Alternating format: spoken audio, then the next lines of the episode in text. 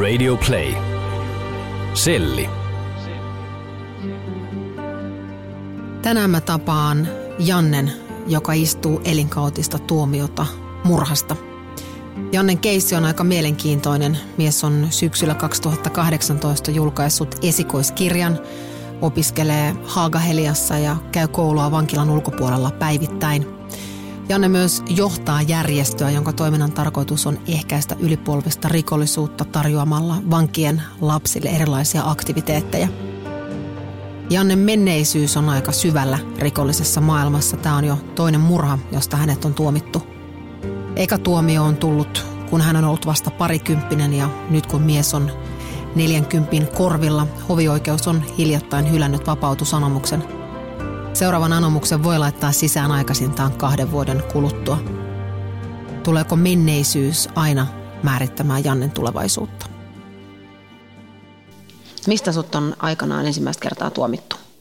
Ei, vankilaan. Mm. Vankilaan, mutta on ensimmäistä kertaa tuomittu pahoinpitelystä ja virkamiehen väkivaltaisesta vastustamisesta. Ja tämä tapahtuu? 95. Silloin sä oot ollut? 18 vuotta. Nuori poika. Kyllä. Joo. Ja mitäs, mitäs siitä seurasi? Kuukauden vankeutta. Olin vankilassa kuukauden, pääsin pois, olin kuukauden siviilissä, sain kolme kuukautta samanlaisista rikoksista. Olin vankilassa muutama kuukauden, pääsin pois, olin muutama kuukauden siviilissä, sain kolmannen tuomion samoista, samanlaisista, vähän törkeimmästä vaan, niin sain vuoden sitten. Sitten pääsin pois, olin puolitoista vuotta pois. Sitten mut tuomittiin kahdeksan vuoteen murhasta – Pääsin siitä pois ja sitten mut tuomittiin tästä elinkautiseen mm. vankeusrangaistukseen murhasta. Istuit sä silloin sen koko kahdeksan vuotta sitten ensimmäisestä murhasta? Ei, viisi vuotta, Ei. neljä kuukautta, kaksi kolmasosilla. Joo. Sä olit silloin... Kaksikymppinen. Kaksikymppinen. Sä, sä ammuit Mä ammuin, joo. Ruotsissa? Kyllä, Ruotsissa ammuin, joo. Tämmöisen mafiapomon? Kyllä. Joksovicin ja antauduit silloin saman tien joo, kyllä. paikan päälle? Joo me elettiin rikollista elämää silloin ja mm. silloin oli tietyt säännöt ja koodit, minkä mukaan elettiin ja silloin elettiin täysillä rikollista elämää, joten en mä nähnyt sitä ikään kuin murhana, vaan se oli taistelu toista ryhmittymää vasten ja mä otin tehtäväkseen sitten mennä tappaa toisen henkilön. Ja, mm. Eli lähden päämäärätietoisesti tekemään sen, mm. minkä tehtävän mulla oli annettu. Annettu. Mm, mm. Kyllä. No entä sitten se vankilaan lähteminen siitä? Oliko sinulla silloin semmoinen fiilis, että okei nyt sä oot suorittanut tämän työtehtävän ja nyt tästä seuraa sitten jotain vai mikä fiilis oli silloin lähteä niin kuin istua pidemmälle tuomiolle?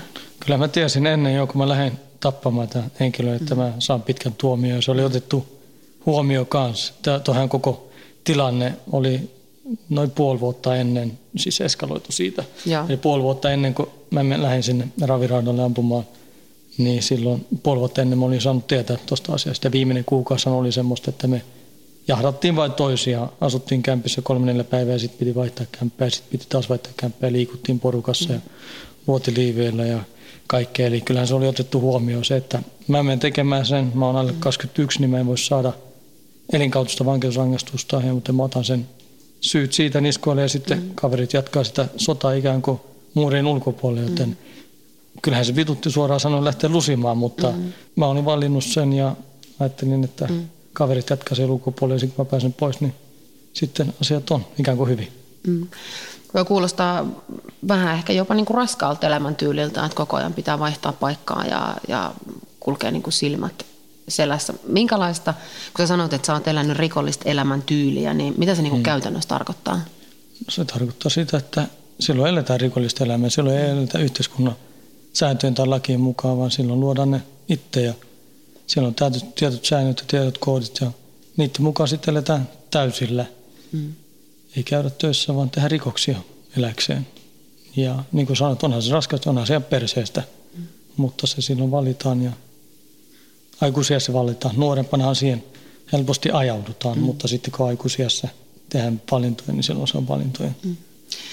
mukaan tehty just vaikka kun puhutaan elämän rahoittamisesta rikoksilla, niin minkälaisia, onko ne sitten oma, omaisuusrikoksia, huumausainerikoksia, mitä, millä niin kuin rikollista elämäntyyliä rahoitetaan? Ryöstöjä, myymällä huumeita, tekemällä kauppaa. se, sellaisia asioita, mistä saa rahaa ja kuitenkin, että ikään kuin kunnia säilyy, ettei tehdä mitään rottotemppuja. Että tehdään rikoksia ja valitettavasti siinä on muut ihmiset kärsii kuin sä itse. Mm. Sehän on se, mikä on se perseestä siinä, mutta joo, silloin eletään sitä ja mm. tehdään sitä täysillä. Tämä maailma on mulle ihan vieras, minun on pakko kysyä, mutta minkälainen on vaikka rottotemppu? Mitä se tarkoittaa käytännössä? No, että jos sä oot rikollinen ja mä oon rikollinen ja sulla on tietty määrä rahaa tai sulla on tietty määrä kamaa, niin mä en tule viemään sitä sulta. Vaan mä teen kauppaa sit sun kanssa, että mä saan sen kaman. Tai sitten jos meillä on joku ryöstö yhdessä ja me tienataan ne rahat yhdessä, niin sulle kuuluu osa ja mulle kuuluu osa. Ja mulle ei kuulu isompi osa kuin sulle eikä sulle kuulu isompi osa kuin mulle. Eli on ihmisiä, jotka tekee niinkin, mm. varastaa toisinta ja ne on niitä rottatemppuja. Niin Eli vaikka rikollista elämää elää, se on kuitenkin rehellistä siinä rikollisten kesken. Mm, herrasmies, herrasmies sopimus. Joo, mutta toi pätee myös ihan normielämään mm. kanssa, että, että säkään, jos teillä on joku, sanotaan, juttu tulellaan teidän radiokanavalla, niin et säkään me tota, kilpailevalle kanavalle ilmoittaa siitä asiasta. Tai jos teillä on yhteinen kahvikassa duunissa, niin et säkään me pölli sieltä rahaa. Mm. Eli lait ja säännöt sillä tavalla, sillä herrasmies-sopimustavalla kuin mm. rikollisessa, mutta rikollisessa elämässä on helvetin pahemmat seuraamukset. Mm. Jos me mennään tosi paljon niin kuin aikajanalla taaksepäin, Joo. mennään ihan jonnekin sun lapsuuteen saakka. Mm. Missä sä oot syntynyt? Tukholman lähiössä, Judbruussa, Haaningessa. Se on parikymmentä kilometriä Tukholmasta etelä. Oletko asunut sun lapsuuden Ruotsissa? Joo. Synnyin ja kasvoin siellä, parikymmentä vuotta asuin siellä, vähän reilu. Missä kohtaa sä oot sitten tullut Suomeen? Viime kakulle itse asiassa tullut Lusimaan. Silloin kun mä olin suorittanut sitä tuomiota vajaa kaksi vuotta eikä Ruotsista, niin mm. sitten siirryin tänne Suomeen suorittamaan loput tuomiosta. onko sinulla suomalaiset vanhemmat? Joo, ne on muuttanut. Isä muutti 60-luvulla, äiti muuttui 70-luvulla täältä Suomesta. Ja ennen mun syntymää ne muuttui sinne ja mä synnyin siellä. Ja Suomen kansalaisena kuitenkin synnyin siellä, kun mä perin äidin kansalaisuuden siellä. Niin, mut, niin kotona ollaan aina puhuttu suomea sitten no. koulussa ja kadulla kavereiden kanssa ruotsi. Onko sinulla sisaruksia? On kolme Van, tai nyt on kaksi vanhempaa veliä. Yksi vanhempi veli kuoli tuossa muutama vuosi sitten, mutta jo kolme vanhempaa veliä. Miten sä kuvailisit sun perhettä? Rakastavaiset, lämpimät välit kaikkemme. Kunnioitan toisiamme ja yritetään tehdä kaikki kaikkemme toisemme eteen, mutta elämä vie joka suuntaan, mutta ei ole jätetty toisiaan. Äiti ja isä erosi silloin, kun mä olin lapsi, mutta edelleen niin käy täällä nyt muutaman viikon päästä, kun mä lähden lomille, niin tulee täällä käymään, niin kyllä meillä on lämpimät välit. Vaikka kaikkea paskaa, mitä mä oon aiheuttanut heille. Niin edelleen he seisovat mun tukena. Käykö sun sisarukset tapaamassa sua? Mun iso, tämä nuorin niistä iso, isovelistä on ollut täällä muutama kerran. Vanhin isoveli on ollut vähän harvemmin, mutta ne ei vankilasta tapaamassa. Silloin sen jälkeen, kun mä oon saanut lomat, niin mä otan lainkaan tapaamiseen enää, vaan näen tuolla lomilla sitten. Sä oot myös perustanut tässä matkan varrella perheen, että sulla on vaimo ja pieni lapsi. Avovaimo joo, ja sitten on lapsi, täyttää nyt 12 vuotta. Se värilu. No kohta. Kohta. Käykö se tapaamassa on täällä? Ee, ei. Sen jälkeen kun mä poistumisluvat on tota, au, saanut auki, niin en ota ketään tapaamisia, vaan näen lomilla ja muuten tuolla. No näissä muun muassa tässä niin on nähnyt toista kertaa tyttärtä, siis elämässä. Tässä, tässä pidän jossain näissä pöydissä mm. kiinni, kun hän on semmoinen pieni nyytti. Niin, niin on, ollut käynyt paljon tapaamisissa näissä normitapaamisissa ja valvomattomissa tapaamisissa. Missä kohtaa, tota, kun sä nuorena äm, lähdit jossain kohtaa tekemään rikoksia, mm. niin tuliko sulle, ajauduit sä niinku suoraan jotenkin sellaisiin niinku tosi pahoihin piireihin vai miten, miten se niin kuin juna lähti liikkeelle? Mun ensimmäinen tunne ulkopuolisuuden tunteesta, mä oon Suomen kansalainen, niin kuin mä sanoin, mä oon mm. perinnyt äidiltä Suomen kansalaisuuden. Ja meidän luokassa meitä oli seitsemän tai kahdeksan, jotka ei ollut Ruotsin kansalaisuutta, kan, eh, omannut siis Ruotsin kansalaisuutta. Mm. Oli turkkilaisia, jugoslavialaisia, espanjalaisia ja sitten suomalaisia. Ja opettaja sanoi yhtenä päivänä, että tota, ensi viikolla on sitten luokkaretki, mutta koska se on laivastotuki kohta tässä meidän kotikunnassa ja se on sotilasaluetta. Sinne pääsee vain Ruotsin kansalaiset. Eli te, jotka et ole Ruotsin kansalaisia, teillä järjestää jotain toisen muuta sinä päivänä, mutta joku pieni luokkaretki ikään kuin teillekin. Ja me oltiin ihan ihmeessä, kun suuri osa meistä oli syntynyt ja kasvanut siellä, leikkinyt ihan saman leikkejä kuin kaikki muutkin. Ja katsottiin toisiamme, että miksi toi on eriarvoinen kuin mä ja miksi mä en ole samanarvoinen. Ja no, kouluhan sitten tajus, minkä virheen oli tehnyt ja peruskoko sen luokkaretken, mutta silloin mä sain sen ensimmäisen tunteen siitä, että mä en ole samana arvoinen mm. kaikki muut. Ja sitten alkoi pikkuhiljaa vaan asioita. Meidän piti mennä hakemaan passiin ja me ei päästy ö, paikalliselle poliisiasemalle hakemaan passiin, vaan piti mennä hakemaan Suomen suurlähetystöstä passia, koska mä olin Suomen kansalainen. Ja kun mä soitin oikein mun sukunimi, mun piti tavata se, että ne mm. sai sen oikein ja kaikkea tämmöistä. Niin sitten nämä muutkin, jotka oli toisen sukupolven maahanmuuttajia, mutta kun oli syntynyt ja kasvanut siellä, niin hekin tunti. Siis me kaikki tunnettiin että ulkopuolisuuden tunnetta, niin me ikään kuin lyöttäydyttiin yhteen. Ja, Ja meille tuli sellainen tunne, että yhteiskunta on, hei, me ollaan me sitten, niin laitettiin jonkun, jonkunlainen ikään kuin raja tai muuri meidän välille. Ja siitä sitten pikkuhiljaa lähti. Eli eihän kukaan meistä halunnut, olisi ajatellut, että isona halutaan rikolliseksi tai mm. murhaajiksi tai lusia 20-30 vuotta vankilassa. Eihän kukaan lapsi sellaista halua. Mutta joissain näissä, kave, siis mun kavereissa, niin joissain näissä perheissä, niin heidän vanhemmat oli rikollisia ja heitä me totta kai vähän katsottiin ylöspäin. Ja sitten loppujen lopuksi, kun me, meillä oli sellainen tunne, että me ei olla osa tätä yhteiskuntaa, niin ollaan sitten osa jotain muuta, että ollaan osa sitä, sitä omaa porukkaa. Ja sitten se lähtee pikkuhiljaa, se lähtee ihan viattomista asioista. Sä varastat jotain, pöllit jotain ja sitten jatkuu vai ja sitten vanhemmille ei varaa ostaa sulle tota, merkkivaatteita tai jotain tuommoista, haluat niitä, no sä menet pölliin, että saat rahaa, et pysty ostamaan, tai sitten sä menet pölliin niitä vaatteita. Ja kun se ei riitä, niin sitten sä teet jonkun murron ja sitten sä teet jonkun ryöstön sitten teet jotain kamakauppaa, ja kun sä huomaat, että se on helppoa ja ja alat sitten elää täysillä. Ja sitten loppujen lopuksi olet niin syvällä siellä. Eli on asioita, mitkä ajaa sut sinne, ja sitten kun sä teet myös niitä valintoja, eli se koktaili on erittäin huono. Ja sitten kyllähän se on paljon kiinni luonteesta, mikä kasvuympäristöön. Mä esimerkiksi näin mun äitin, hänen uusi miesystävä pahoinpiteli hänet hakkasi paskaksi mun silmiessä, kun olin kymmenenvuotias. Se vaikuttaa muuhun vielä tänä päivänäkin. Joten kaikki nuo asiat yhdessä, niin mm. ei, ei tullut hyvä lopputulosta sitten. Minkälaisia tunteita se herätti silloin tai minkälaisia tunteita se herättää tänä päivänä? Se pahoinpitely. Mm. No silloin kun mä olin pieni, mä olin kymmenenvuotias, mä olin äitin kanssa kotona ja se tuli oven läpi, hakkas paskaksi oven ja sitten hakkas paskaksi mun äiti siihen. Mä en pysty nauttaa äitiä millään lailla, ihan kymmenenvuotias poika, mitä pysty aikuiselle miehelle. Joten se ensinnäkin, että mä näin mun äidin pahoinpiteltävän, se, se, se satutti mua.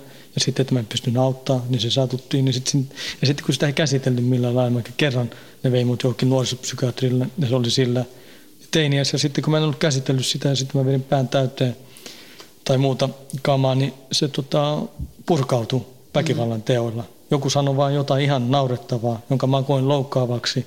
Ja sitten mä hyökkäsin kimppuun. Jos mun kädet ei riittänyt, niin sitten mä otin kyynelkaasun käyttöön. Jos se ei riittänyt, mä otin e, tota, veitsen käyttöön. Ja niistähän mulle tuli sitten tuomioita. Joo. Ja vielä tänä päivänäkin mä ymmärrän, että jos mä joudun semmoiseen tilanteeseen, missä mä ikään kuin koen itteni loukatuksi tai nöyrytetyksi, niin silloin se tunne minä, se ajautuu takaisin sinne kymmenenvuotiaan mm. pojan tilanteeseen, mutta järkiminen hän sanoi, että ei ole mitään tekemistä. Mm. Ja nykypäivänä, ja varsinkin kun mä oon tota työstänyt, niin kyllä mä tajun, että eihän mulla ollut, en ole pystynyt kymmenenvuotiaana mitään tehdä. Mm. Mutta en mä edelleenkään pysty antaa itselleni tai sille tekijälle anteeksi. Ja se on helvetin paha, mutta joo, ne on ne tunteet, mitkä edelleenkin herää. Tajusit sä itse silloin niin kuin nuorena, että, että nyt sä oot hypännyt semmoisen junan kyytiin, mistä ei ole tavallaan niin kuin enää paluuta? Kävikö sulla koskaan niin kuin mielessä, että, että nyt tässä touhussa ei ole mitään järkeä, mun pitäisi tehdä jotain muuta, keskittyä kouluun tai mennä töihin tai... Ei, se oli enemmän niin, että kun mä aloin olla sitten siinä 17-18 vuotta, kun mä huomasin, että ne muut samaikäiset, ne oli lukiosta jossain ja mä olin jäljessä, niin mä ajattelin, mä teen vielä enemmän rikoksia, mä teen vielä enemmän rahaa, että mä pääsen ikään kuin samalle tasolle jossain mm. vaiheessa. Mä ajattelin, että mä, sillä mä rahoitan elämääni. Ne käy lukiossa ja sitten menee duuniin. Ne alkaa maksaa sitä asuntolainaa, autolainaa, mutta mä hoidan sen sitten rikollisen keinoin. Niin mä nähnyt niin, että siinä ei ole mitään järkeä. Mä näin, että siinä nimenomaan oli järkeä, että mä hoidan sen sitä kautta. Mutta mä ajattelin, että se on ihan perseestä, ihan, eihän se, kyllähän normaalisti paljon helpompaa, siis ja mm. paljon parempaa, että saa, on koulussa ja menee normaalisti tuuniin mm. ja pystyy rakentamaan jonkun perusta. Niin en mä nähnyt, että ei siinä olisi mitään järkeä, kun mä, se oli yksi tavoite, että eletään täysillä rikollista elämää ja mennään rikolle huipulle sillä, siinä elämässä. Mutta kyllähän mä aloin huomaa sitten, kun rikokset kasvoi, ne ei ollut enää mitään pikkuryöstöjä ja ne ei ole enää mitään pieniä kauppoja. Me puhuttiin neljästä viidestä kilot kokainia ja sitten monen sadan tuhannen ryöstöistä ja sitten, myös tappaa jonkun mm, kilpailevan tota, porukan jäsen, niin mm. silloin se taju, että silloin on syvällä, niin syvällä pelissä, että ei sieltä enää pääse pois. Mm. Oletko itse ollut päihderiippuvainen? Ei, alkoholi on mulla silloin skidinä ollut ongelma, just niin kuin mä kerron sinulle, mm. että mä, silloin mä en ole pystynyt kontrolloida niitä tunteita, tunteita. Joo, mutta en ole muuten siis ole mitenkään päihderiippuvainen. Olen mä juhlinut ja kokeillut vaikka mitä, mutta päihdet ei ole vienyt mun elämää. Sä oot ollut niin kun, äm, aika ison osan sun elämästä vankilassa. Mm? Minkä ikäinen sä oot nyt? 41. 41. Joo. Ja sä oot ollut vankilassa yhteensä? No, reilu 20 vuotta, joku 21 vuotta varmaan. 20-21 vuotta jossain. Joo. Ja on pisin aika, minkä sä oot ollut putkeen siviilistä välissä? Puolitoista vuotta. Sen, sen jälkeen kun mä täytin 18, niin on puolitoista vuotta ollut siviilissä. Miltä, miltä vankilaelämä tuntuu? Tähän tottuu. Ei tätä, mm. tämä on vaan olemista. Ei, tämä, ei vankilaelämä ole meille, jotka täällä loppujen lopuksi mitenkään vaikeaa. Jotka kärsii tässä on läheiset ja tota, muut ihmiset sun ympärillä, mutta itsehän tämä on vain ikään kuin olemista. No nyt sut on sitten tuomittu toisesta murhasta. Joo, kyllä. Eikö näin? Joo. Tässä oli tämmöinen äh, kuin mafiapamppu. No se on lapsuuden kaveri ja tota, oli yhtä syvällä rikollisessa pelissä. Me oltiin ihan lapsuuden kavereita ennen kanssa. Joo. tehty paljon rikoksia yhdessä. Joo. Mutta tässä oli, tämä oli osa, niin kuin, eikö tämä ollut osa isompaa kuviota tämä Unsalin murha? Oh. Ja siitä sitten sinä ja kuinka moni muu saa, muu saa tuomion? Minä ja kolme muuta eli neljä kaiken kaikkiaan heidän kautensa vankeusrangaistuksen. Joo. Ja hän oli, äm, hän oli myöskin osana sitten tähän tämmöiseen niin kuin arvakuljetusryöstöön, minkä takia hän oli Ruotsissa – todistajasuojeluohjelmassa. Joo, hän ei ollut mukana siinä. Hän pölli sitä rahaa siitä saalista. Ah, niin just. Joo, mutta hän ei ollut mukana siinä. Mutta hän joo pölli rahaa siitä saalista ja sitten ilmoittautui todistajasuojeluohjelmaan. Joo, mä houkuttelin hänet Suomeen ja tota, olin mukana tappamassa hänet joo. just sen vuoksi, että hän oli vienyt rahaa ja sitten myös eh, ilmoittautunut todistajan suojeluohjelmaan. Ne oli ne pääsyyt. Joo, siitä mä sain elinkautisen vankeusrangaistuksen. Mitä käytännössä elinkautinen tarkoittaa Suomessa? No minimi 12 vuotta, mutta maksimihan ei ole. Mm. Eli 10 vuoden jälkeen voi hakea vapautumista, että hovioikeudessa voi vapauttaa 12 vuoden kohdalla. Jos ei saa, niin sitten voi vuoden jälkeen laittaa uusi hakemus ja se kestää vuosiprosessi. Eli se on käytännössä kahden vuoden välein, eli 12, 14, 16, 18, Joo. 20 siitä eteenpäin. Joo. Onko sinulla mitään niin toiveita siitä, että koska sä olisit suorittanut rangaistuksen loppuun? No mä toivoisin, että nyt seuraavan kerran parin vuoden päästä, että tulisi vapauttua, mm. vapautumispäätös. Mä olisin tietenkin toivonut nyt, että mä kävin ja sain just pari kuukautta sitten kielteisen päätöksen. Ja, ja kyllähän mulla nyt kaikki edellytykset rikoksettomaan elämä on mm. siviilissä, mutta katsotaan, se, se ei ole mun käsissä. Mm. Lue niin, aivan, sitten. aivan.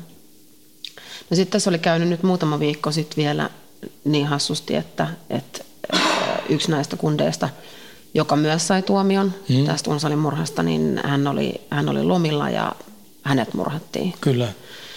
Onko sinulla koskaan sellaista, niin kuin, tai pistä, herättääkö se sinusta minkäännäköisiä ajatuksia tai, tai tunteita, että onko se semmoinen, niin kuin, että tiedätkö, vanhasta rikoksesta tulee haamut kummittelemaan vai, vai kävikö nyt vaan paskat senkään vai mitä tässä oikein? Niin kuin?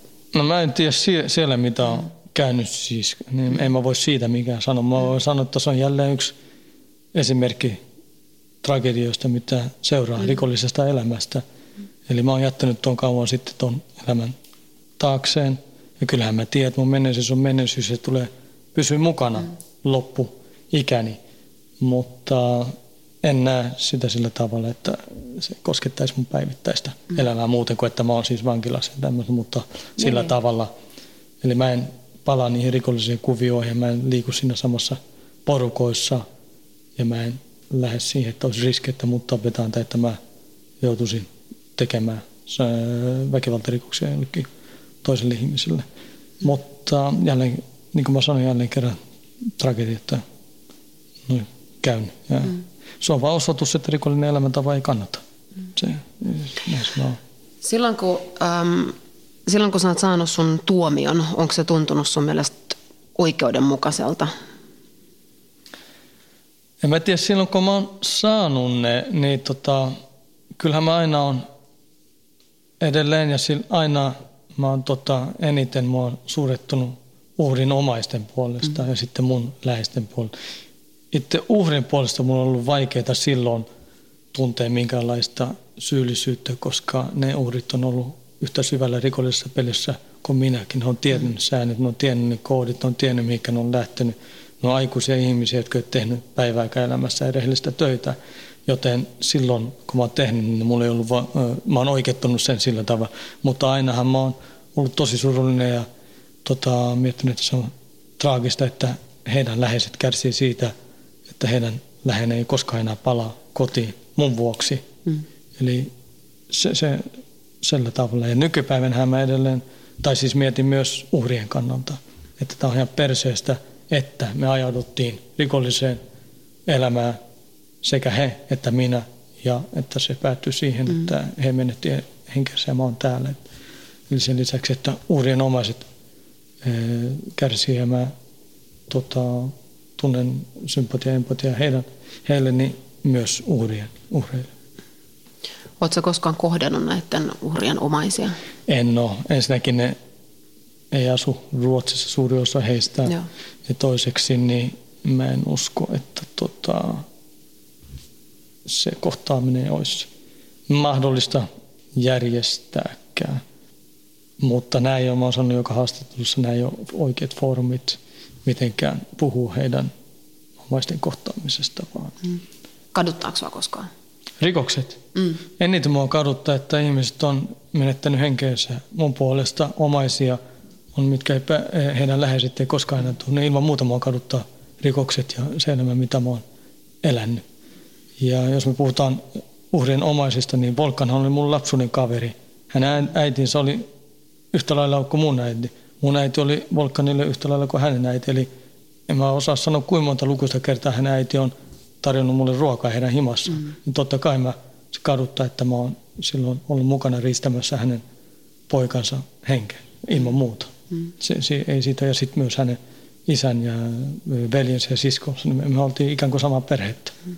Niin totta kai kaduttaa. Ei, ei ole kysymystäkään. Mm.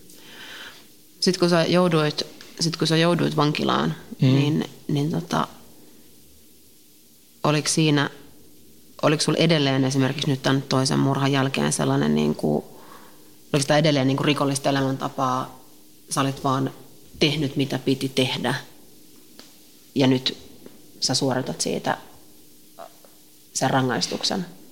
Tämä toinen, tuossa aikaisemmassa pitkässä tuomiossa, mitä mulla oli kahdeksan vuotta, kun mä pääsin siitä pois, niin mä olin täysin tota, rikollisessa elämässä mukana. Tuli hetkiä, milloin mä ajattelin, että tämä ei tämä ole hyvä silloin, mä näin eri elämäntapoja, tutustuin eri ihmisiin ja huomasin, että voi tehdä paljon muutakin elämässä. Mm. Ja mä olin nuori mä ajattelin, ehkä mä tota, ää, lopetan nuo rikokset ja jatkan normaalia elämää. Mutta sitten vuosi ennen kuin mä pääsen pois, niin kun tuo Aranda lentokentän ryöstö, raharyöstö tapahtuu ja Volkkaan, meidän oma veli, varasti sieltä, niin silloin mä tunsin niin suurta tota, pettymystä mm. häntä kohtaan, että hän teki semmoista meille, mistä me oltiin silloin nuorena ja päätetty, että me ei tehdä, me ei varastaa toisesta eikä me mennä poliisille, puhumaan meidän asioista. Joten mä en nähnyt silloin mitään muuta vaihtoehtoa, kun mä ajattelin, että mä hoidan hänet tänne ja hoidan hänet tapettavaksi. Ja se sai ikään kuin olla mun viimeinen asia tässä rikollisessa elämässä. Mä huomasin, että tämä ei johda mihinkään, että johtaa vaan enemmän ja enemmän ja enemmän paskaa. Vaikka kuinka sä teet asioita, niin se ei ole koskaan loppu. Vaikka kuinka suuren keikan sä teet, niin sä et tule iloisemmaksi tai onnellisemmaksi siitä. Tulee vaan lisää vihollisia, tulee vaan lisää ihmisiä, jotka haluaa sun rahat, tulee vaan lisää poliisia, jotka haluaa sun vankilaan. Sitten sä oot vankilassa, niin tulee vaan lisää rangaistuksia täällä, niin se, se ei lopu koskaan.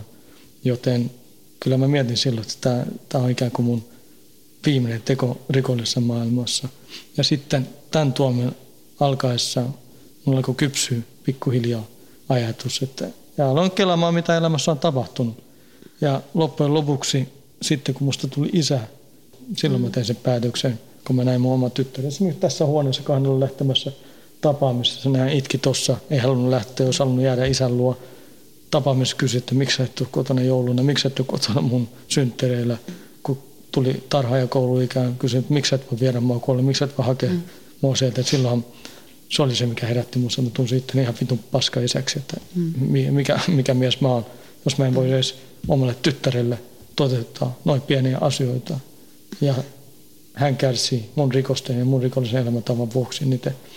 Eli silloin se alkoi se ikään kuin ajatus kasvaa ja se on vaan tullut voimakkaaksi voimakkaammaksi mm. vuosien mittaan. Joo. Mennään ihan kohta tohon, tohon sun, niin kun, tähän sun nykyiseen perheeseen, mm. mutta äm, se, äm, se mä haluaisin vielä kysyä, että näet sä tai äh, koet sä, että sä oot tällä vankeusrangaistuksella hyvittänyt sun rikokset?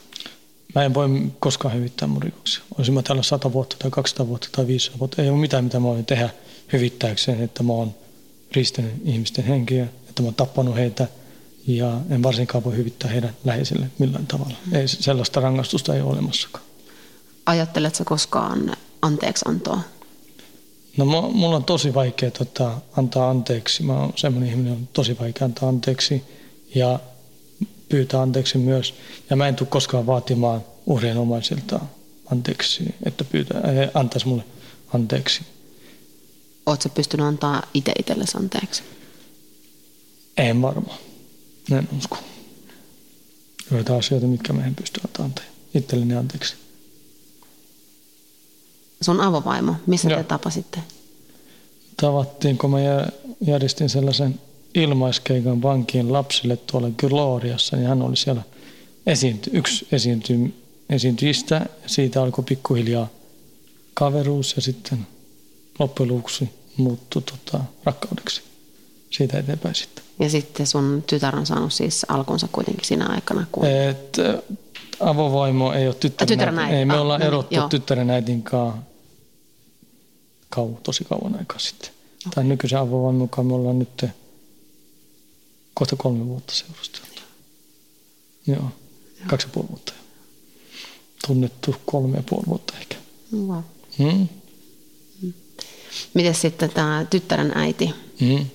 Onko tytär saanut alkuunsa silloin, kun sä oot ollut vankilassa vai, vai siviilissä? Tämän tuomion aikana täällä tota, vankila, vankeusaikana. Joo. Tyttären kanssa on erittäin hyvät ja lämpimät välit. Joo, ja nykyisen avovaimo on tosi hyvät ja lämpimät välit. niin, se on, pää, se on pääasia. Joo. Sun tilanne tosi monen muuhun vankiin nähden on aika erilainen. Mm-hmm.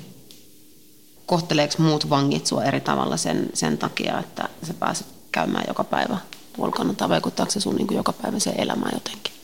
Ei muut vangit kohtele mua, ne tietää, että mä oon nyt vähän 14 vuotta ollut kiinni ja mm. tota, että mä oon taistellut tänne eteen ja mä oon opiskellut tänne eteen. Heitäkin ihmetyttää, niin kuin mä, kuinka pelleilyötä vankilan turvallisuuspolitiikka on, että mua pidetään niin vaarallisin, että mua ei voi laittaa avovankilaa, mutta mä voin joka päivä olla Haagahelia ammattikorkeakoulussa, missä mä en ole kenellekään muille oppilaille vaaraksi millään lailla, mm. niin kyllähän tämä jokainen varmaan pitää tätä tilannetta ihan pelleilynä. Sitä me varmaan ihmettelee. Tietääkö, tietääkö sun koulukaverit sun taustasta? Suuri osa. Mä en ole kenellekään valehdellut tai kieltänyt asioita, vai jos joku on kysynyt, niin sitten on tuonut rehellisesti esille, mutta en ole myöskään mm. huudellut siellä. Mistä sä haaveilet? Mä haaveilen ensinnäkin ensisijaisesti oleva, läsnä oleva isä tyttärelle ja muulle perheelle läsnä oleva perheenjäsen. Se on ykkösprioriteetti.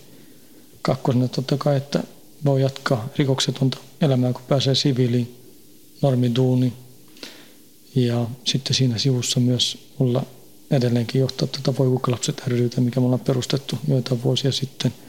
Ja jatkaa sitä toimintaa, että saataisiin lasten haittavaikutuksia ehkäistyä parhaalla mahdollisimman tavalla, Joo. että ei tulisi ylisukupolvista rikollisuutta. Eli minkälaista toimintaa tämä Voikuka ry tekee? Voikukalapset ry. Voiku, anteeksi, Voikukalapset ry. Voikukalapset ry tekee aika paljon toimintaa, mutta suuri osa tai suurimmat hankkeet, meillä on semmoinen tunnista kykysi hanke, se on työpajatyyppinen hanke ja mä ristin sen silloin aikoinaankin tunnista kykysi hankkeeksi. Meillä on, nykyään se on laajentunut myös teatteriin, mutta jos mennään siihen alkuperäisin, niin se on tunnistekykysi rap-hanke, työpajatyyppinen hanke, eli kymmenen työpajaa järjestetään yhteistyössä Valkers kahvilan asemalapset ry heidän kahvilassa. Ja siellä on nuoret, kymmenen nuorta pääsee tekemään oman biisin. Artistien mentoroimana pääsee kirjoittamaan. Beatit tulee Ruotsista tuottajilta. Ja sitten tässä vieressä on Third Wave Studio, johon he pääsevät sitten hankkeen lopuksi oman tuotoksensa nauhoittaa. Ja idea on tässä, että me, jos me saadaan nostettua heidän itsetuntoa edes hiukan tuolla, että he ymmärtävät, että he osaa tehdä jotain, ja sitten kun saa sen valmiin tuotoksen käteen, että hyväksy itsensä ja taputtaa mm. itseään selkeä ja sanoo, että mä oon hyvä, hyvä. Mä, mä, mä, osaan jotain.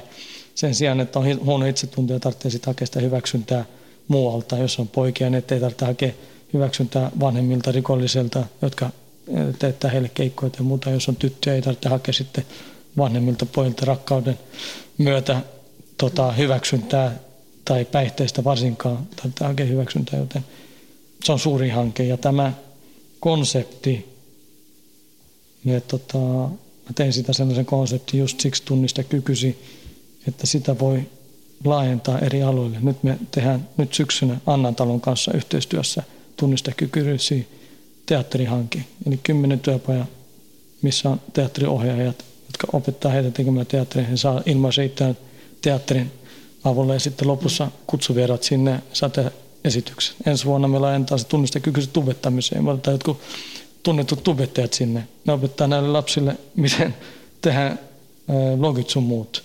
Ja hankkeen lopuksi ne saa tehdä oman no ei nyt Tube-kanavan, mutta siis oma blogin, Joo. ja saa sitten sitä eteenpäin. Ja sitten ruoanlaitto otetaan kokiksi sinne, mitkä opettaa heitä.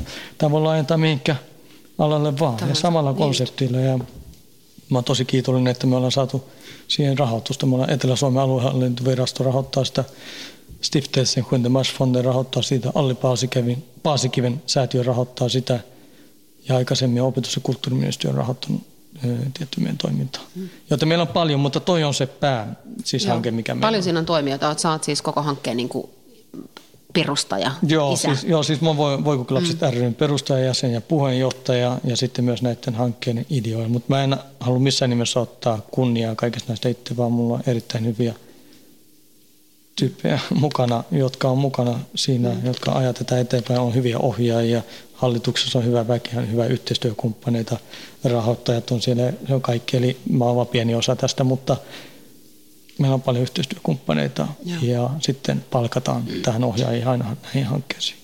Parastahan tässä on nähdä, kun nuori huomaa, että hän osaa mm. jotain. Sä oot myös niin kuin siihen, siihen nähden tai ottaen sen huomioon, että sä oot ollut aika pitkään niin kuin vankilassa, niin sä oot selkeästi löytänyt myös tosi paljon erilaisia niin kuin tapoja motivoida itseäsi mm-hmm. ja mennä eteenpäin. Mistä sä luulet, että se on, niin kuin, onko se sulla perusluonteessa vai mistä se on niin kuin lähtenyt, että sulla on selkeästi semmoinen drive, että sä haluat kehittyä ja kehittää ja, ja luoda jotain? Mä veikkaan, että se on niin kuin sanot, perusluonne on se ykkös asia. Että en, en mä anna periksi ihan, ihan vitun sama, mikä tilanne on, niin kyllä se, se on ihan sama, laittakaa mut mihinkä vaan, antakaa mut paperia kyllä, niin mä kehitän kyllä jotain. Se, se on ihan sama. Ja sitten kuinka pitkä vaan se kestää, niin kyllä mä kehitän sen, se on ihan sama. Ja, mutta toiseksi on mun tyttären vuoksi. Mä haluan, että hän olisi ylpeä. Hän voisi sanoa ylpeästi musta muuta kuin rikoksista, että mä voisin sanoa jotain aikaiseksi sitten, että mä voin luoda hänelle parempi tulevaisuus. Mä voin luoda hänelle niitä asioita, mitä mulla ehkä ei ollut silloin nuorena. Ja myös monille muille, jos mä pystyn yhdistyksen kautta mun hallituksen tuella ja ohjeen tuella tukemaan muita, niin miksei. Ja sitten yhteistyökumppaneiden, niin miksei. Ja, ja mitä enemmän mä oon tutustunut niin sanottu rehelliseen ja normaaliin elämään, sitä enemmän mä olen tykkää sitä. Sitten enemmän mä tajuin, että nuo rakenteet on ihan helvetin hyviä. Mä muistan yhden semmoisen kerran, kun mä soitin täältä vankilasta tyttärille. Hän oli menossa isoveljensä kanssa puistoon. Mä sanoin, okei, okay, menettääkö leikkiin? Ja sanoin, joo. Sitten sanoin, että mun pitää ottaa tota, kulhon mukaan. Mä sanoin, mitä sä teet kulholla? Sanoin, mä menen syömään. Mä sanoin, että okei, okay, siirräks mä rahaa tai jotain tässä tuosta? Hän sanoi, eikö ne antaa ilmatteeksi rahaa. Eikä antaa ilmatteeksi ruokaa siellä puistossa. Mä olin ihan ihmis, että mitä helvettiä, miten niin ilmatteeksi antaa ruokaa. Hän sanoi, joo, joka päivä kun mennään isä leikkiä tuonne puistoon, me saadaan ruoka-annoksia. Mä aloitan, että jumalauta, mikä hieno asia, että mä haluan olla mukana tukemassa yhteiskuntaa, mikä tekee tollasta. Mä haluan olla mukana laittamassa niitä verorahoja sinne, että saadaan enemmän tämmöisiä asioita. Ja mitä enemmän tämän yhdistyksen kanssa on kanssa tehnyt töitä, ja kun me ollaan saatu rahoitusta, niin sitä enemmän mä haluan olla mukana tukemassa kaikkea näitä. Mä en halua olla osa sitä, mitä hajottaa ja mitä tota, työstää tätä yhteiskuntaa vastaan. Mä haluan olla mukana rakentamassa tätä. Varmaan se on myös sellainen asia, mikä ajaa eteenpäin ja eteenpäin. Koet sä, että yhteiskunnalla on riittävät työkalut esimerkiksi pitkäaikaisvankien vapautukseen? Eli kun sä lähdet tuosta portista ulos, niin onko sun sellainen olo, että sun, sun reppuun on pakattu ikään kuin oikeat eväät? Ei missään nimessä. Ei yhteiskunnan, mun mielestä yhteiskunta ei tee tarpeeksi. Siitä kiitos kolmannelle sektorille. He tekevät helvetin kovaa työtä.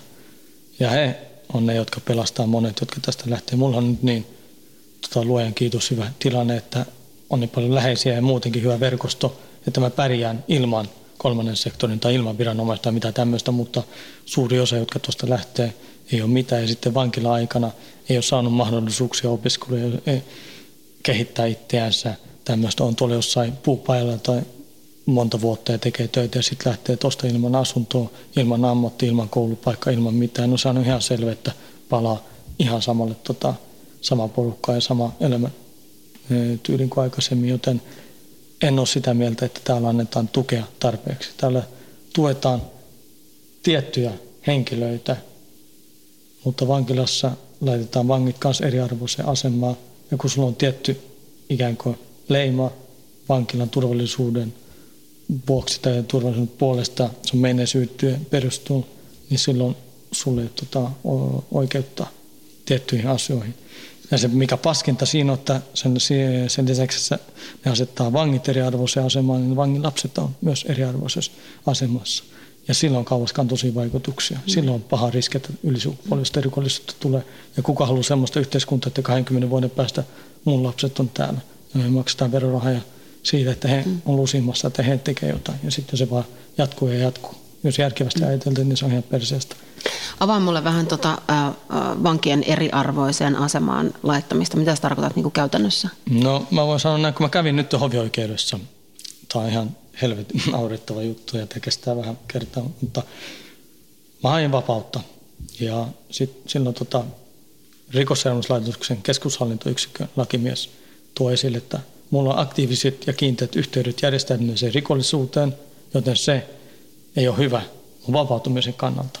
Ja se estää täysin, että mut siirrettäisiin avovankila esimerkiksi, koska avolaitoksen järjestys vaarantuu ja niiden vankiloiden eh, tai vankien eh, turvallisuus vaarantuu, jotka on siellä silloin, sen vuoksi, että mulla. No he perustivat sen KRPn lausuntoon. No me pyydetään totta kai se KRPn rikoskommissaario sinne todistajaksi, että mistä tuommoinen lausunto on perustu, kun me halutaan, tai mistä se on lähtöisin, että me halutaan se auki. No hän ei halunnut avata sitä enempää, mutta hovioikeuden tuomari sitten sanoi, että sun ei tarvitse avata. KRP sanoi, että me ei haluta taktisista syystä avata. No, tuomari sanoo KRPnäjälle, sun ei tarvitse avata, mistä sä oot saanut tätä tiedon, mutta sun on pakko avata, mitä tietoa on. No sitten se sanoi, että joo, Ranisella on aktiivisesti kiinteät ja yhteydet järjestäytyneeseen rikollisuuteen. Ja sitten tuomari kysyy, onko nämä yhteydet silloin, kun Raninen on vankilan ulkopuolella, ei lomilla, koulussa, mm. muissa. KRP sanoi, ei, ei ole mitään viitteitä silloin. Sanoi, okei, okay, eli se on sitten, kun sä oot vankilan, eh, Raninen vankilan sisällä, niin silloin hän on aktiivisesti kiinteät yhteydet järjestäytyneeseen rikollisuuteen. KRP sanoi, joo. Sanoi, no siitä mä voin päätellä sitten, että rikosseuraamuslaitoksen keskushallintoyksikön asia tai lakimies on laittanut sen teille tuon sanoi joo. No sitten ne kääntyy siihen risenäjään ja kysyy, pitääkö tämä paikkaansa, että te olette lähettäneet näitä tietoja KRPlle ja sen perusteella KRP lähettää meidän lausunto. Niin risenäjä sanoi, se voi olla näin kyllä. Sä sanoi, okei, no puretaan taas tilanne näin, että Rannisella on aktiiviset kiinteät yhteydet järjestäytyneeseen rikollisuuteen, kun hän on vankilassa. Sanoi, joo, pitää paikkaansa. No silloin tuomari sanoi, no jos Ranin on viisi päivää vankilassa, viisi päivää viikossa vankilasta pois. Se tarkoittaa, että puoli tuntia aamulla, mä oon tossa. Nyt kun mä menen takaisin, nyt kun mä menen sisään, niin ovet on kiinni ja sitten viikonloppuisin. Eli puoli tuntia aamuisin hänellä yhteyttä järjestäytyneeseen rikollisuuteen ja sitten viikonloppuisin. Tämä pitää siis paikkaa. No sitten hän vaike, vaik, joutuu myöntämään sen, että joo, tämmöistä, se johtuu tästä. Silloin me oltiin, että no, no mitä mä voin. Enhän mä voi vaikuttaa siihen, mikä mut on sijoitettu. Jos on ihmisiä, samassa vankilassa munkaan, jotka edelleen elää rikollista elämää, jotka on jossain porukassa, mitkä on luokitettu rikollisryhmiksi. Jos me istutaan samassa pöydässä syötään tai he moikkaa mua ja mä moikkaan heitä, sillä kun estetään se, että mun pitää päästä avovankilaan tai siviiliin. Ja naurettavinta on, että tällä tavalla just eriarvoistetaan vankia. Ja jos me loogisesti mietitään, että KRP tulee sinne ja todistaa, että vankilan ulkopuolella mulla ei ole minkälaisia yhteyksiä. Ja mä oon nyt neljä vuotta käynyt lomille ja nyt mä oon kaksi vuotta päivittäin melkein käynyt koulussa. Eikö se olisi parempi lykkä mut siviili, jos mulla ei ole siellä yhteyksiä näihin niin sanottu järjestäytyneen rikollisuuden edustajiin, pitääkö mua täällä sitten pitää? Sillä tavalla mut laitetaan eriarvoiseen asemaan. Ja jos mä, kun pääsen avovankilaan, se tarkoittaa sitä, että mun lapsella on erilaiset tapaamiset. Jos mä haluan, että hän tulee tapaamaan, niin me nähdään tässä viikonlopussa. Jos mä oon avovankilassa, meillä olisi koko viikonlopun mittainen tapaaminen. Ja sen vuoksi jotkut ihmiset moikkaa mua täällä ja mun menneisyyden perusteella, niin mun lapselta otetaan viikonloppuisin pois 45 tuntia mahdollista tapaamisaikaa. Tapaamisaikaa. Ja mun lapsi pahimmassa tapauksessa katkeroituu tuosta, ei kunnioita millään lailla sitten viranomaisia, yhteiskuntaa. Ollaanko me sitten siinä samassa kertassa, missä mäkin olin silloin skidinä, mm. tämmöisen no, mä haistatin vitut yhteiskunnalle ja mun tytär ajattelee, no mitä vittu, jos faija kohdellaan noin ja sen vuoksi mua kohdellaan näin, niin miksi mun, miksi mun pitäisi olla osana tästä, miksi mun pitäisi kunnioittaa viranomaisia. Luen tota, kieltäkö, että niin käy ja mä tuun sanomaan hänelle, mä teen tekenen kaikkeni, niin että hän ymmärtää, että se ei ole oikea ratkaisu ja se ei mm. ole viranomaiset, jotka noin tekee. Mm. Tai e, kiusaksen häntä, vaan se on tietty, tai mähän on tehnyt rikoksen, mähän on mm. tota, päällimmäiseksi vastuus siinä, mutta missä vaiheessa mut ikään kuin luokitellaan normaaliksi mm. taas. Missä vaiheessa, pidetäänkö sitten loppuikä niin, että kun mä oon elänyt rikollista elämää menneisyydessä, missä vaiheessa sitten aletaan ymmärtää, että ei, tota, pitää päästä siitä irti. Ja varsinkin kun mä en voi vaikuttaa mun sijoittamiseen. Enhän mä voi mennä täällä sanoa, okei, okay, en mä mene tonne enää. Sitten mä olen tota, runtiin lusimaan, että mä en näe ketään eristyssä. Mm. Siis mä, mm. että mä en tapa ketään. No mä oon siellä sitten 5-6 vuotta. Kuinka helvetin terve mä oon sitten, kun päästään tonne. Minkälaisena mut halutaan takaisin yhteiskuntaan mm. sitten. Miten vankien niin kuin, vapautumista voitaisiin voitaisiin sun mielestä parantaa tai siihen voitaisiin tarjota niin paremmat työkalut? Koulutus on mun mielestä helvetin tärkeässä asemassa. Mä voin sanoa se itse, mä oon lukenut ylioppilaaksi täällä ja sitten perustutkinnon ja nyt ammattikorkeakoulututkinnon. Ja se on sen lisäksi, että mä oon oppinut siis paljon kirjaviisautta saanut, niin mä oon saanut myös elämäviisautta. Mä oon ymmärtänyt sitten tätä yhteiskunnan rakennetta, mä oon huomannut miten, kuinka hyvin tai millä hyvällä, kuinka hyvällä pohjalla mm. oikeasti on. Niin koulutusta – se on ykkössijalla. Että vangit pääsee sivistämään itseänsä koulutuksen, kirjastojen, kaikkien näiden kautta. Ja sitten enemmän yhteistyötä kolmannen sektorin järjestöjen kanssa. On helvetin paljon järjestöjä tuolla, jotka tekee helvetin hyvää töitä, mutta vankilat itse yhteistyötä heidän kanssa.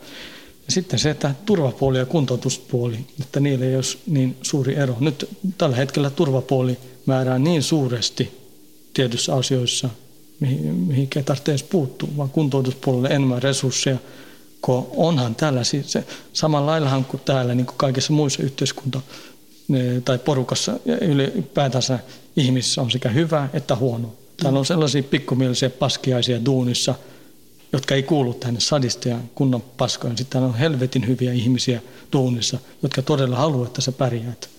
Ja suurin osahan täällä on semmoisia, jotka haluavat, että sä pärjäät. Mutta valitettavasti se pieni klikki, mitkä ei kuulu tämmöiseen duuniin, ne hakeutuu siihen turvapuolelle, koska ne saa siitä sitten kiksejä, että määräilee sillä vallalla ja panee kapuloita rattaisiin siihen kuntoutuspuolelle. Eli ensisijaisesti koulu, vangit pääsee siivistämään toissijaisesti, että pääsee tekemään yhteistyötä kolmannen sektorin järjestöjen kanssa ja sitten näitä perheasioita, koska mä tuon esille tämän haastattelun aikana monta kertaa tuo ylisukupolvinen rikollisuus. Kyllä. Se ei ole kenellekään, se ei ole sulle, mulle se yhteiskunnan, se, se ei kenenkään etuja, että meidän lapset katkeroituu, meidän lapset alkaa syyllistää itseään, että he on huonompia lapsia, koska heidän vanhemmat on vankilassa. Että heidän itsetunto kärsii, että heitä kiusataan koulussa, että heidän vanhemmat on vankilassa, sitä kautta heidän itsetunto ihan pohjaa, he hakee hyväksyntä mm. jostain vääristä mestoita, päihteistä, rikoksista sun muista ja sitten me ollaan taas samassa kertaa. Mä oon täällä pahimmillaan, mä oon ollut kolmen eri sukupolven kanssa samalla osastolla. Ukki, isä ja sitten lapsen lapsi. Mä katsoin sitä vierestä ja mä ajattelin, että tämä on helvetin traagista. Se on paha. Miten sä reagoisit, jos sun, sun oma tytär lähtisi rikoksen tielle? Tekisin kaikkeni näyttääkseni, että se ei ole sen arvosta. Mutta mä uskon, että kun hän oppii, tuntee mun historian, kun hän ymmärtää sen itsekin hän on paljon fiksumpi mua nyt jo, niin kyllä mä tiedän, että ei, ei, ei lähde tänne. Mutta eihän sitä koskaan tiedä, mutta siis tuun tekee kaikkeni, kun huomaan, että jos on itsetunto-ongelmia, että nostattaa itsetuntoa, jos on jotain toisia asioita, niin opettaa. Ja sittenhän se on paljon kiinni, niin kuin mä sanon, ympäristöstä, missä kasvaa. Luonteenpiirteistä, kavereista, mihinkä osaa käsitellä asioita, tai jos pakenee pulloa tai jos pakenee kamaa tai tämmöistä, niin ky- kyllä mä mm. sitä kautta tota, aion tehdä kaikkeni, että mm. ei lähtisi. Sä oot vähän tuonut esille tätä asiaa jo, mutta mä silti kysyn vielä semmoisen, että, että uskot sä, että menneisyys määrittää sun tulevaisuutta? Siinä aikana, kun mä oon vankilassa, niin kyllä. Mutta sitten kun mä pääsen pois, niin ei. Ja sen mä oon huomannut nyt jo muun muassa yhdistyksen kautta ja koulun kautta ja tämmöiset. Kun mä yhdistyksen yhteistyökumppanit, ei ne ei kiinnitä huomiota mun menneisyyteen. Ei opetus- ja kulttuuriministeriö, ei ne anna 11 000 euroa sellaiseen järjestöön, jossa mm. mun kaltainen henkilö istuu puheenjohtaja. Ei muut säätiötkään anna 10 tonni, 11 tonni tai vuodessa sille. Nyt me STEALta haetaan paikka auki ohjelman kautta, että me saadaan, ja siinä on puhutaan tosi isosta rahoista. Niin jos ne katsoisi mun menneisyyttä, ei olisi mitään mahdollisuutta siihen. Sama täällä koulussa, kun mä menen kouluun ja me luokkakavereiden kanssa tai muiden kanssa tehdään ryhmätyötä, tai kun mä ollut työharjoittelussa, mä olin vuoden kaiken kaiken työharjoittelussa, siellä ei ketään kiinnittänyt huomioon menneisyyteen, niin siellä katsotaan työkavereina tai koulukavereina. Mutta näissä vankiloissa, niin täällä mun menneisyys määrittelee. Niin kauan kun pääsen pois, niin määrittelee tätä hetkeä. Sen vuoksi me varmaan tässä mm. ollaan haastattelussa, enkä mä ole siellä studiossa teillä mm. haastattelussa. Se on ihan helvetin naurettavaa, että täällä mä oon, kun mä tuun takaisin neljäksi vankilaa, niin mä oon ihan helvetin vaarallinen, niin sanotusti papereissa. Mutta kahdeksalta sitten portti aukeaa ja mä oon yhdeksältä Haaga-Helia ammattikorkeakoulussa ja mä en ole kellekään siellä vaaraksi. Niin se ristiriita, mikä on siinä, niin sillä tavalla menneisyys määrittelee mun tulevaisuutta täällä. Mutta ei, ei kun mä pääsen pois, sitten se on eri asia, mikä määrittelee sitä. Missä sä näet itse viiden vuoden päästä? Asun edelleen tässä Helsingissä tytär asuu mun ja avovaimon luona puolet ajasta, jos hän niin haluaa. Ihan normi duuni on. Teen sen ohella sitten voi kuka lapset ry se hommii. Ja vapaa ja toivottavasti iloinen. Mikä sun unelma-ammatti on? Mikä susta tulee niin kuin isona? No, Nyt kyllä mä mielellään haluan. Joo, siis nyt, nyt tämä restonomiksi valmistaja, se on ravintola- ja hotellialan tota, liikkeen koulutuksesta. Niin kyllähän mä tota, haluaisin jonkun oman paikan, en välttämättä minkä ison ravintolan, mutta jonkun pieni kahvila se riittäisi kanssa, että saisi elätetty itsensä sille. Ei sille rikkaaksi tule, mutta että saisi sen palkan nostettu ja maksettu laskut sillä. Niin, mutta jos ei muuta, niin sitten mä menen keittiöön, kun siellä se, ne hommataan, mä osaan siihen, mä oon kouluttanut, niin me sitten kokiksi ja kolme vuorotyötä ja sitten pääse tehdä ruokaa ja maksata laskut sille. Ei, ei kai se kummempaa, jolla hän on maksettava muulla kuin rikollisella elämällä. Niin. Mutta haaveenahan olisi totta kai joku paikka, oma paikka.